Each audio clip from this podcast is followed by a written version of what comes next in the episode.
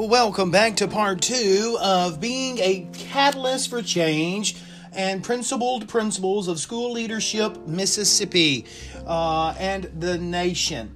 Uh, we are uh, starting on part two. We ended up part one with the uh, number one change, uh, evaluation think, and the second responsibility uh, is introducing alternatives uh, to current practices such as curriculum, instruction, assessment, professional development, and leadership and change. Today we're going to continue uh, with part one and make this into a part two um, and talk about the successes of a catalyst for change, what that looks like in our public schools, and the positivity that need, we need to embrace within our schools.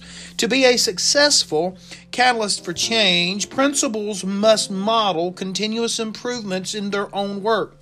They must make their practice public, seek feedback from critical friends within the school and beyond, examine and refine their own practice. I think, you know, one of the most healthy things that I currently have is that I associate myself with a very small circle, but inside that circle, I have trusted faith and value that my personal friends and colleagues Um, that we that I embark on um, in-depth conversations with them, because they're going to challenge me to make sure that I make sense with my thought process. They are going to challenge me on, on being that change agent that is needed. And I think the most important thing that you can do is, is embrace them, because they're there to help you. I think that's exactly uh, what we need. Sometimes if we reflect on our own practice, it's better to get someone standing outside of our little bubble to kind of give us some criticism and some positive feedback. Uh, metacognition, when we think aloud. A lot of times I'll sit in my office at home or d- driving down the road in my truck, and I'll be thinking out loud. That's metacognition. And uh, continuously networking with other principals and positive principals. Uh, I think that's very, very in- important. Um, a strategy that principals usually freak is uh, uh, u- usually utilize as being a change is questioning the status quo. Principals might ask these type questions. How did this become our practice? Who needs does it serve? And what message does this action send to our community about our values as a school? I think that is the most important principle for us to remember on principle principles is what needs does it serve and what message does this action send to our community about the values as a school? Another set of questions I think a catalyst of change and principles use is these those evaluation think questions that we discussed. discussed in part one. What is working and how do we know that? What isn't working and how do we know that? What are we going to do about it if those aren't working? I, I think the critical inquiry process that, that research has proven to show is a successful tool uh, is that we that, that's another way to perturb the system to initial change.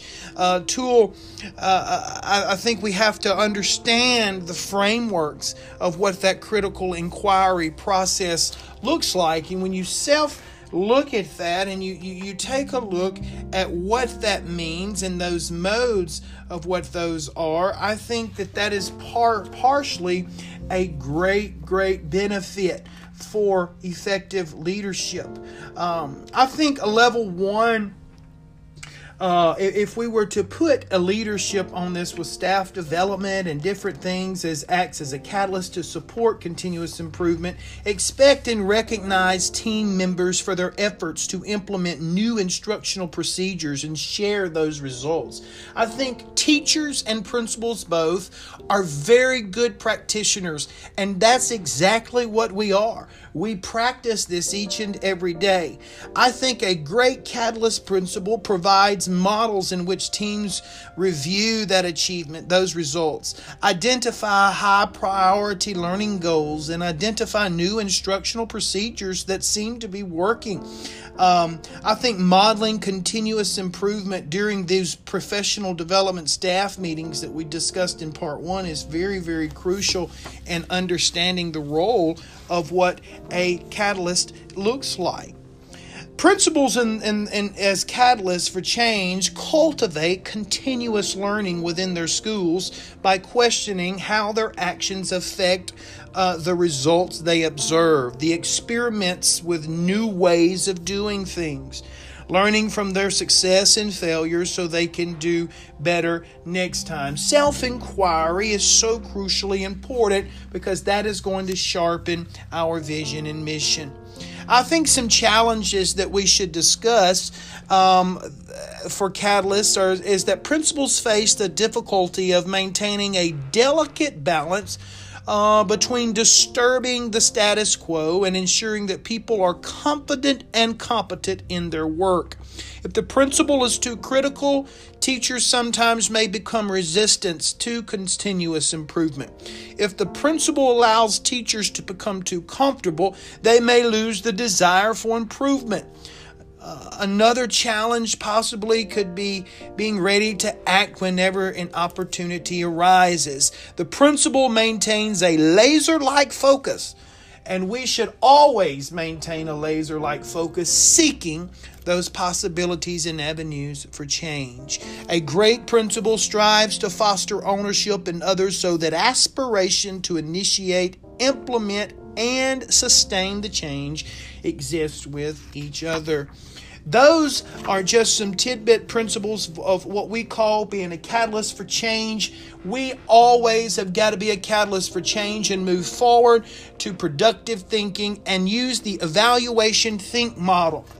Very, very important in the evaluation think mo- uh, model. You can research what this model looks like by reviewing uh, Jo Ellen Killian's uh, research um, and, and, and her stance on this evaluation think. Individuals and teams looking critically and analytically to discover what is working and what is not in order to redefine their work and improve their results. I hope that you've enjoyed part two of this Principal Principles, a School Leadership Mississippi series on a catalyst for change, the important roles of a school leader, new ideas, observations, and questioning of current practices, examining to be more effective, moving beyond the status quo, and challenge the mental modes that are set in place. Remember, you can always find these podcasts on Anchor. You can always go uh, to Anchor Uh, uh, dot F M forward slash Joshua Yeager to find these, or you can follow me on Twitter at Doctor Y E A underscore E D U, Joshua L. Yeager on Twitter. I look forward to hearing back from you, and I hope you have a great week going out there, closing out the school year with all of your wonderful students.